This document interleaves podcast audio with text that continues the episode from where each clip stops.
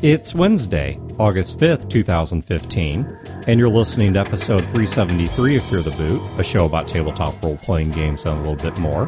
Running time for this episode is twenty-four minutes.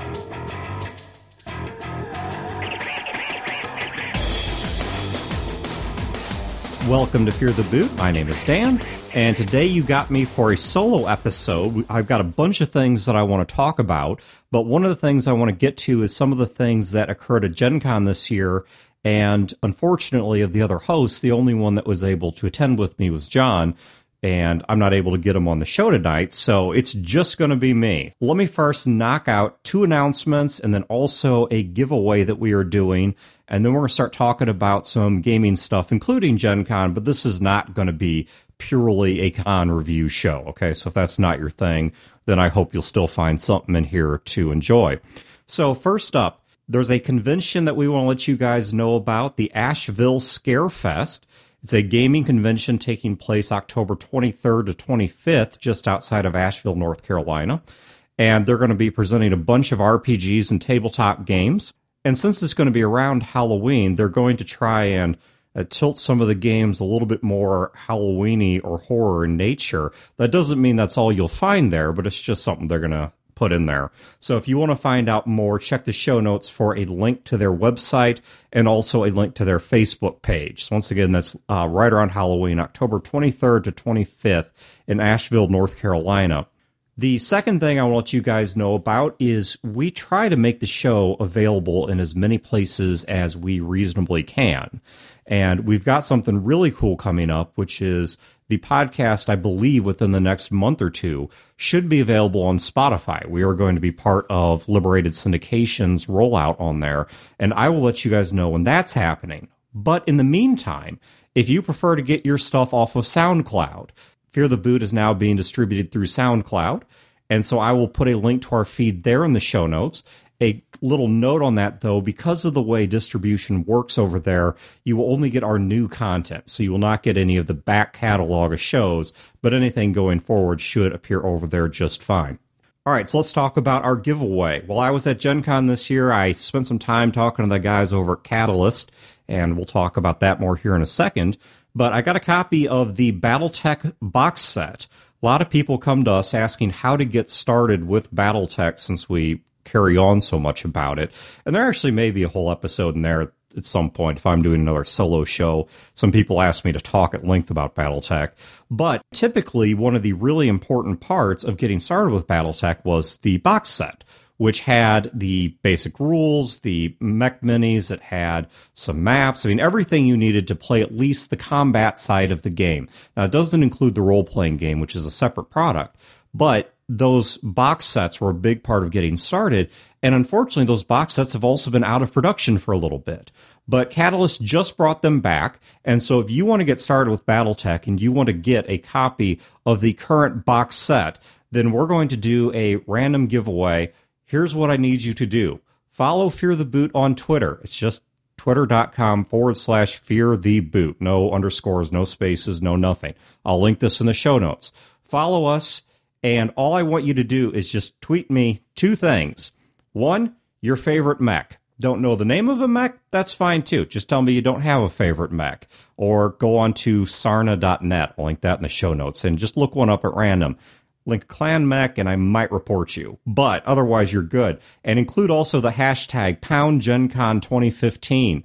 So be sure to include that as well. If you just give me those two things, pound gen con twenty fifteen, and also your favorite mech, or I know you don't know what the hell mechs are, then I will put you into the drawing. We will pick a winner. And if you live anywhere in the world that FedEx will ship to, you can enter this contest. So there you go. That's all you got to do. All right. So I want to talk about some of the stuff that I saw at Gen Con this year, and I would love to give you a much more exhaustive discussion of some of the products and the people that were there, but unfortunately, I was only there for part of one day. I drove up real early Saturday morning and came back late Saturday night. So I didn't get as much time as I would have liked out there to see everything that was going on. Uh, I can at least give you a few of the highlights I saw, but I realize I'm probably going to be missing some of the products that were there that I simply didn't see.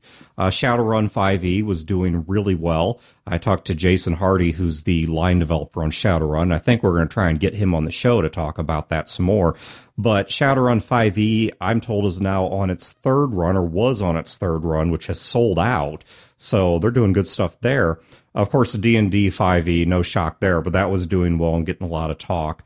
One of the other products that, I mean, it sold out fast, and I'm told they restocked it and it sold out a second time, or maybe even a third time, was the Green Ronin game Fantasy Age, specifically the Titan's Grave setting, uh, which is being made fairly popular right now by the Geek and Sundry show uh, that's covering a Titan's Grave campaign. The other thing I saw that I was really pleased about, and I want to get one or two of the guys from over there on the show in the near future, is Inkwell Ideas, and we've interviewed them before, Joe Wetzel and also good friend of the show, Keith Curtis. He's one of their artists. Uh, but Inkwell Ideas, they put out some new products, and for years, we have been advocating keeping a bunch of kind of game helpers or game aids on hand when you're running a role-playing game. So if somebody catches you, you know, flat-footed, they ask about the name of the barkeep, or they go way off course from your plot, and you need something to give them to do. That one possibility is to keep a bunch of flashcards around that have one or two sentence plot ideas or little quick encounters, or maybe have just names and descriptions of N P Cs you can throw out there. And Inkwell's put out a bunch of these sort of inspirational products. One of them is dice that will randomly generate towns and dungeons. Of course, their main product line are like the hexographer and all these mapping tools that auto-build settings for you. But they had these really cool sets of cards that they've got out now with N P Cs, with encounters, with creatures, and I love what they're doing with that, so I want to get them over here to chat us up uh, and talk about how I think they can help your game. So that's Inkwell Ideas. You can check the show notes once again for all these links. I'll be sure to give you guys everything you need related to what we're talking about.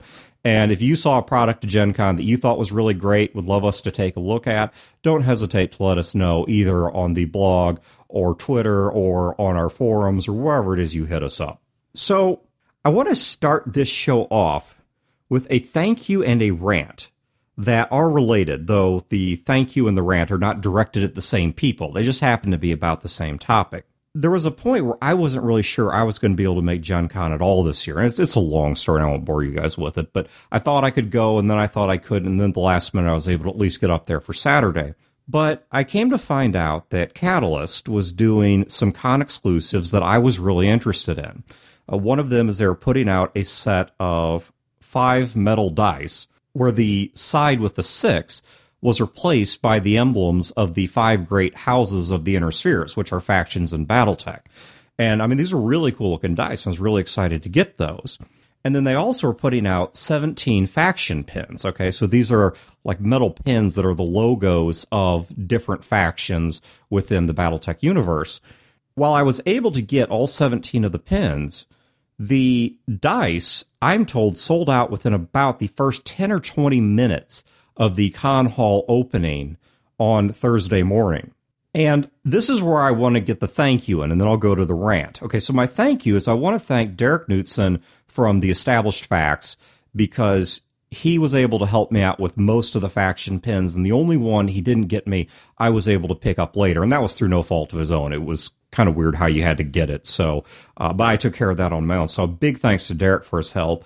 And then I also want to thank Tim Patrick from the Critical Glitch podcast, which is a podcast specifically about Shadowrun. I want to thank him because he was able to hook me up with at least three of the five dice. I didn't get the other two, and I'm hoping that at some point Catalyst reintroduces these.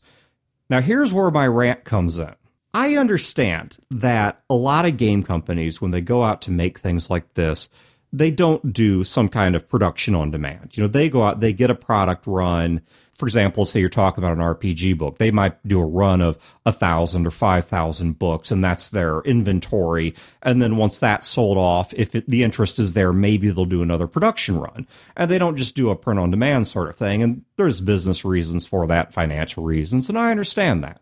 And I also understand that sometimes it behooves them to do these products as a con exclusive because of the fact that at a convention, they've got space set up to talk about not just the product you know about, but the other products they're doing as well. I'll keep using Catalyst as an example. I was over there for Battletech stuff, but while I was there, I was also exposed to Shadowrun and some other games that they're launching and, you know, building on to. And so it gets you into their space and draws interest and traffic to what they're doing. And so I get the reasons why people do short runs or do con exclusives. But having said that, that intellectually I get it. As a fan, I freaking hate it. Because you get these products, and let's use these Battletech dice as an example. If you look at the Battletech forums that are out there on Facebook or whatever, people are going nuts over these things. I mean, these are a really great product, and the people that are in the game want this product. And people that were not able to go to Gen Con, unless they're willing to drop a huge amount of money on eBay, they have no shot at getting these dice. Or someone like me who was at Gen Con but didn't get there within the first couple of minutes on Thursday when they all sold out, I have no shot at these. And I don't know if Catalyst intends to create more. But what I've heard, at least last I heard, was that this was intended to be a con exclusive. Now, is that creating market demand and in truth they do intend to make more? I have no idea. But it still drives me absolutely nuts because when your fans want to buy something, especially something like this that is a visible marketing tool for your game, you know, somebody sees a dice getting rolled and they don't know what they're for, we're going to have a conversation going about Battletech. And to say basically, you know, look, you want this, but, you know, your money's no good to us. And I, I know it's not literally what's going on, but that's kind of how it feels as a fan. It's like, you know, I want this. I've got my money. Insert that meme from uh, Futurama of take my money, please. And knowing that these things aren't possibly ever going to be available again. And something similar happened to me at Comic-Con, I believe it was back in two thousand eleven. I was actually at the convention. Uh, Hasbro was doing a convention-only exclusive of the Combaticons, the Transformers that form Bruticus, which I was a huge fan of as a kid. And they did a con-exclusive uh, production run of that set of Transformers that was just awesome. And the demand was there, and those things just sold out within some really, really short amount of time. And that's it. You know, there's no getting those again. You know, I understand, once again, from a business standpoint, why they do these things. But I hope at the same time the game companies will kind of understand they're screwing the players that don't have the ability to be there because they can't make that kind of travel or just weren't there that early. And they're screwing themselves by creating demand for these products and then suddenly yanking them. And so you get that lingering demand, but it ain't the McRib. It's not coming back. I don't know. If you're at Catalyst Game Labs, if you're at any game company, think about this. I don't know. Maybe you agree with me. Maybe you disagree with me. But that's my rant. I mean, truth be told, what's going on here is I'm a fanboy, and I'm mad because I didn't get what I wanted. I totally recognize that. All right, last thing I want to talk about here is I want to talk a little bit about why I wanted these things. You know, why did I care that much about these dice or these faction pins? And it got me thinking to a conversation that I actually had uh, with someone a while back, and I would name the person, but he's actually a rather controversial figure, so I'm not going to do that because I'm not trying to make this show about controversy. But it went something like this. There are intellectual properties out there. Books, movies, T V shows, role-playing games, video games, whatever. That people identify with, that we really see as part of our identity.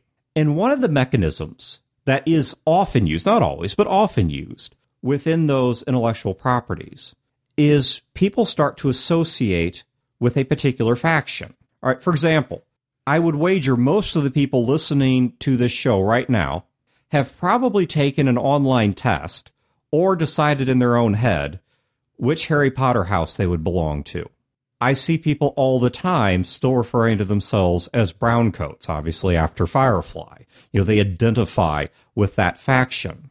If you look at White Wolf, you have the vampire clans, the werewolf tribes, and I know there's other factions in their stuff. And people go out and they buy or they create memorabilia that shows the logos and the trappings of these factions. In terms of ancillary products, I see a lot of N seven logoed stuff. And for anyone not familiar with N seven, N seven is like the human special forces within the Bioware video game Mass Effect. And I see a ton of people walking around with N seven shirts and hoodies and whatever. I mean, heck, I myself have an N seven t-shirt, and then Carl also got me an N seven jacket that's pretty cool. And I think that's a really powerful and really awesome thing, because first of all, it says to me that somebody created a setting that has elements in it people care enough about to identify with, to say that this is something on some level I connect with, want to be a part of, or I just think it's cool. You know, I, there's something about it I just like. And that also gives us a chance to project ourselves into those settings, to say, you know, hey, if this was a real thing, if this actually happened, these are the people that I might throw my lot in with. These are the people that I would aspire to be a part of. And what this conversation I was having with this individual was about was the idea of actually encouraging that from the front end, that when you do game development, or if you already have a setting developed that just so happens to have factions in it, that you go out and you try to create a sufficient number of factions that you feel like people can relate to what they're consuming. To give a specific example, there's a homebrew setting that I've played around with some, and this is not one I don't think I've really talked much about on the show, maybe not talked about at all, but it's sort of a, a sci-fi fantasy blend.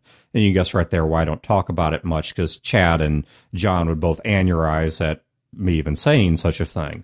But it's a far, far distant future sci-fi, space opera kind of sci-fi that has some amount of magic blended into it. But the way that the magic works in the game is it's very organic. It emerges from your personality. So people that belong to a particular school of magic or a particular spiritual sect or whatever, they all have similar personalities.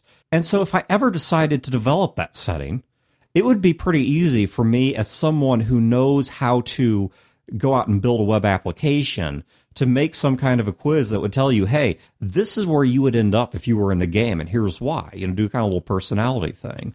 Uh, one thing I've thought about for Epoch Verisos is there's aliens within that universe that they have a way of sort of subdividing people based along astronomical, almost astrological sorts of things. And there's a way, let's say if this thing caught on and I wanted to productize it, that I could create something where people could go and figure out how they would fit into the society and then make available to them something that's customized, that shows all of the trappings of how they fit in, that shows those logos, that shows those patterns that are identifying marks. And so here's my two points. I got a question, and I got a comment. And my question to you guys is, what factions in role-playing games or in any kind of literature that's out there have you found that you really identify with for some reason? And that doesn't even mean you necessarily support them. I mean, I identify with the Brotherhood of Nod, but if this was real life and that's how things were going, obviously they're an incredibly evil organization, so I'd have nothing to do with them. But there's still something about them that was cool to me. So I'm curious, what are the types of things that you guys have gravitated to over the years? You know, is it the Harpers of Waterdeep? Is it a particular house from Battletech? Is it a vampire clan or a werewolf tribe or Harry Potter house or the Browncoats? And why do you think that happened? What attracted you to that? I would tell you what attracted me to Nod, but it's actually uh, also kind of politically incendiary, so I won't. But the other thing that I want to make as a comment is that I think there is a value within games to creating content that is relatable. And right now I'm talking about factions, okay? So I'm talking about, obviously, identifying with some group or its logos and iconography and its esprit de corps and its core values and whatever. But when you are creating a role-playing game, one thing that I think cannot be emphasized enough is that role-playing is obviously a projective form of entertainment. It's about putting yourself in a situation you're not in, being someone you're not, and finding something about that experience that you can relate to or that compels you to want to explore that story. And this is obviously most easily expressed in the form of the character that you are playing and the difficulties and the situations that that character encounters and how that character develops and overcomes them, and your relationships to other characters. But I think there's also a way of talking about that in terms of your context within the game world, that having relatable factions or having factions that are exciting to people within a game to the point that they themselves are choosing to identify with them, I think makes a real statement about the fact that you have done something that people actually care about. You've done something to take that experience of role-playing, to take that sort of uh, bit of projection, that bit of fantasy, and to say it's not just about who I am, but it's about the context I would exist in within that society, who I would be willing to fly the flag of. And if you're creating role-playing games, then I think you ought to consider doing this. If you are not creating role-playing games, but you're just running for your group, there's all kinds of cool things you can do with this. Find factions that your group cares about. If they don't exist, ask them. I remember running several Battletech games, going back to our old favorite chestnut here, and when we started and we were doing the group template, I would ask my players to create their own groups. So I'd say, okay, we're going to play within one of the major houses or a mercenary company or something like that. But I want you guys to tell me about the history of this group, the trappings of this group. I want you to tell me about, you know, their logos, their iconography, their uh, it, it salutes they have, traditions, and where they came from. And I've had some pretty cool stuff come out of that. I mean, for example, the very first Battletech campaign I ran was about a Marik unit, which we made up, called the Marik ten eighty-ninth, which defected from Marik and went rogue and eventually became a mercenary company.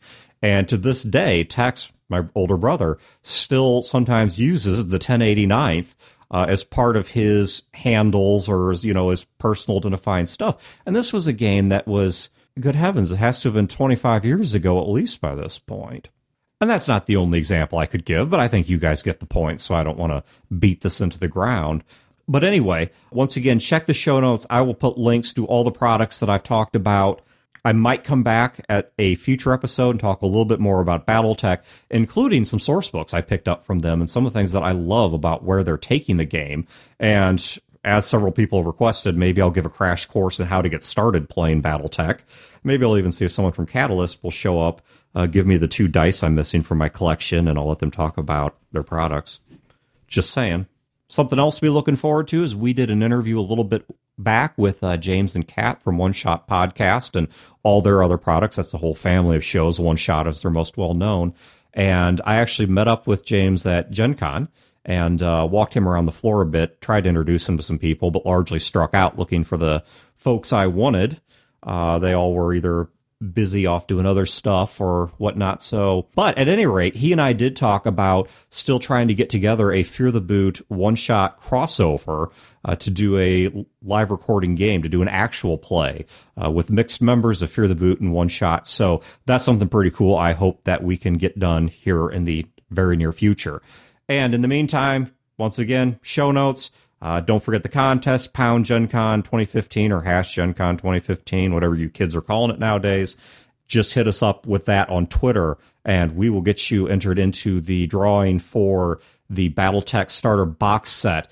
And just to give you guys some kind of a cutoff here on that contest, please get those tweets to us by the end of the day, so eleven fifty-nine fifty-nine p.m., in Central Time, so okay, the time that it would be in Saint Louis, Missouri, which is where we're located, on August seventeenth, okay? So the end of the day, Monday, August seventeenth, according to Central Time, and then on the morning of August eighteenth, I will select the winner, we'll announce it on the show, and I'll also send that person a uh, direct message tweet from the Fear the Boot account so I can get their address and get that game shipped off to them. So thank you guys for tuning in. Have a great week and great games. And once again, if you've got something to say about any of this, you know where to find us. Let us know. And whether it's just me or a whole crew again, we will catch you next time. This has been a production of Fear the Boot, copyright two thousand fifteen. Listeners are free to use this show in any non-commercial endeavor as long as credit is provided to fear the boot dot com. You can find previous episodes and other resources at fear the boot dot com. Fear the Boot is also a member of the Pulp Gamer Media Network of shows. You can find other great shows in this network at pulp gamer dot com.